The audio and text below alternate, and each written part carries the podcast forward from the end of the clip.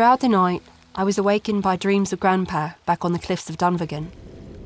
I was chasing after him. Each time I nearly caught up, he disappeared in the dense fog. Finally, I could hear only his voice calling me. Becca! He was far off in the fog. I thought he was gone, when suddenly he appeared next to me, but with the horrifying grimace he wore the last time I saw his face. Becca!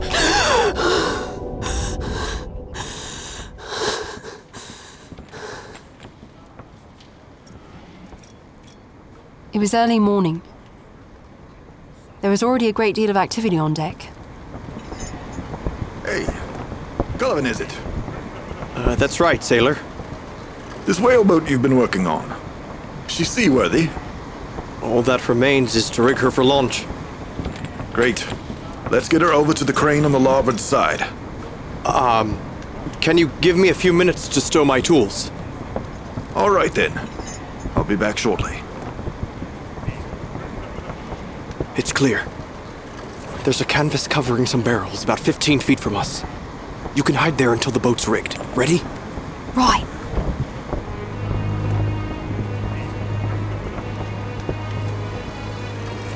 Greaves, you have the ship. Lower the boat, shipkeeper! Greaves, take him into custody. For his own good. Maybe the storm is when he needs to wake him up from his nightmares. All right, all of you back! The captain is gone and I'm in charge. Once the storm passes, we'll cage ourselves out of this calm. Now finish preparations. Get to it! No, he's in charge now, eh? Damn you! Get moving, I say! Right. Mr. Unthank, you're the source of this insubordination. Get to work now, or I'll throw you in the brig! Who is it that belongs in the brig, crewman? Greaves! Greaves! Allow me to see that. Throw him in the brig. Damn you all! Body and soul! Rigging and blocks! We'll see how long you all survive without me! All right. This is our chance. I'll go get that sailor and we'll rig the boat. Wait here. This is the day, Rebecca. Today we set ourselves free. He was back in moments, and they dragged the boat away to the crane. I was lost in thought about what was to come when I heard August Boots approach. There were still a few crewmen scattered about the deck, so I wrapped up in a smaller piece of tarp, and he carried me onto the whaleboat. I settled into a corner of the boat. As I could scarcely breathe under the tarp, I loosened it just enough to get air. He must have been watching the whole time. Where are you going, Cullivan? What have you got under that tarp? Back away, sailor. You go your way and I'll go mine. You seem to have a passenger there. Who might that be? Step off the boat! Now! Stop! Stow away! You there! Call the first mate! First mate's in the brig, you fool! Haven't you heard?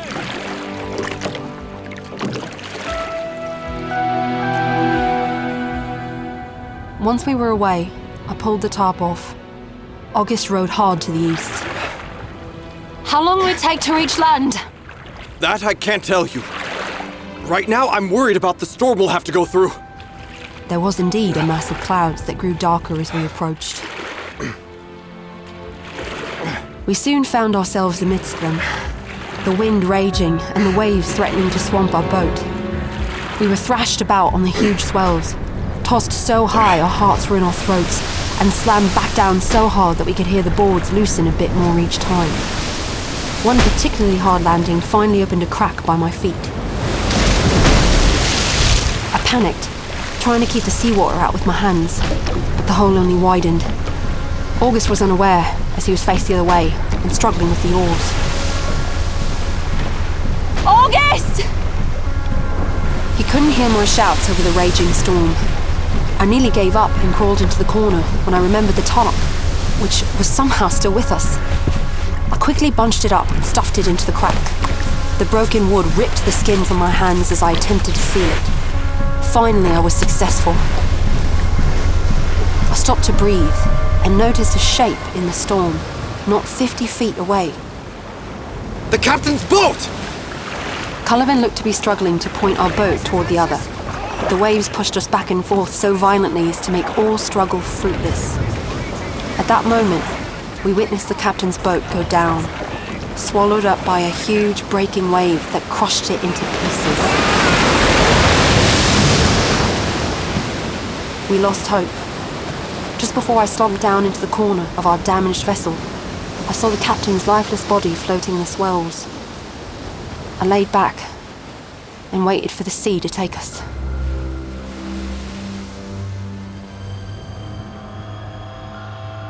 This force that tosses their frail bodies about on the sea.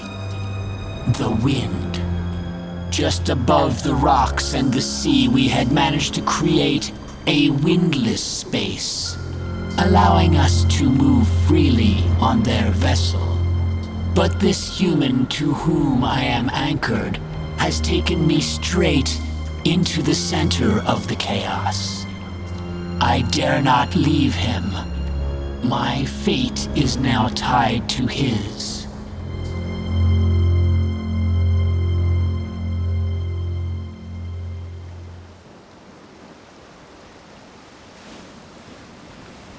I awakened to a calm sea at night. We were still afloat. I turned around, panicked. But she was there. She had squeezed herself into the front end of the boat under the seat. Rebecca! Are you okay? Wake up! August? Yes. The storm has abated, and we still have one oar. At that moment, I heard a sort of clawing at the underside of the boat. It chilled me to the bone. What is it? What's that sound?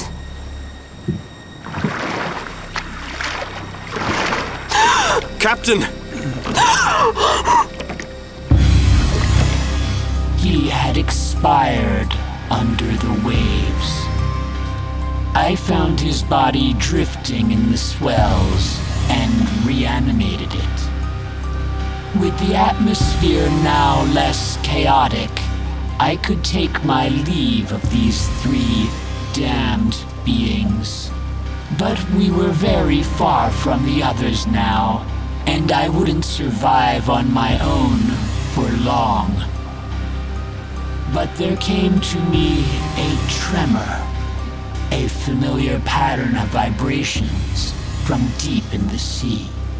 A part of the rocks that brought us to this world had set down somewhere not far from us. So I empowered this body to take us there.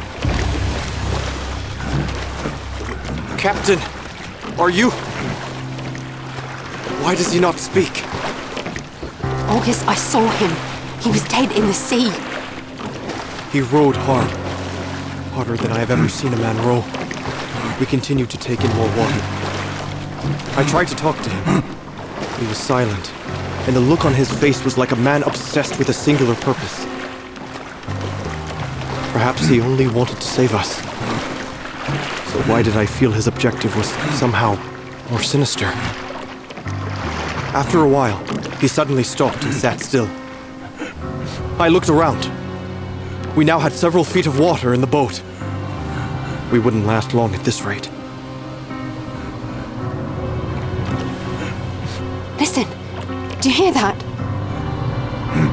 Look, down there. The same red glow. A small part of our world beckoned to me.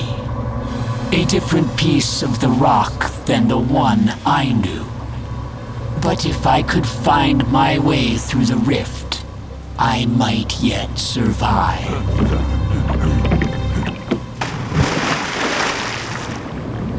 We watched as he swam downward into the blackness.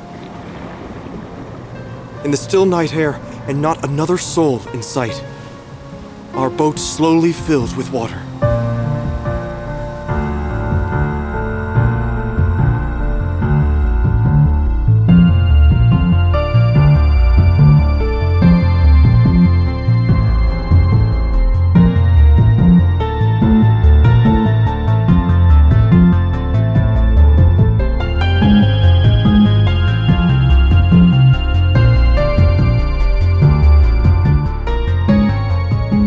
And that concludes Be Calmed, a Mandible Judy mini-series. Thanks a lot for listening. We hope you enjoyed it. If you did, you might consider leaving us a review on iTunes. It really does help us get the word out. And of course, as a Patreon supporter or a Supercast subscriber, you will have access to bonus content, including the Motherlode Editions, the Judy Audio Wiki, music from Mandible Judy, and Under Dead Water. Pledge as little as $1 per episode to receive these perks and more at patreon.com/mandiblejudy or mandiblejudy.supercast.com. Our cast this week was Sarah Huffaker, Matthew Robertson, Clayton Romero, Brandon Duke, Chris Burke, with Graham Rowett, Bonnie Bogovic, and Ty Anderson. Sound design is by Chris Burke, and music is by GloMag. Drop us an email with any thoughts, suggestions, or just to say hi at info@mandiblejudy.com. We'd love to hear from you. You can follow us on Facebook, Instagram, Twitter, Twitch, and YouTube. Check out the show notes for more. Under Dead Water Season 3 is in the works. Check our social media for info.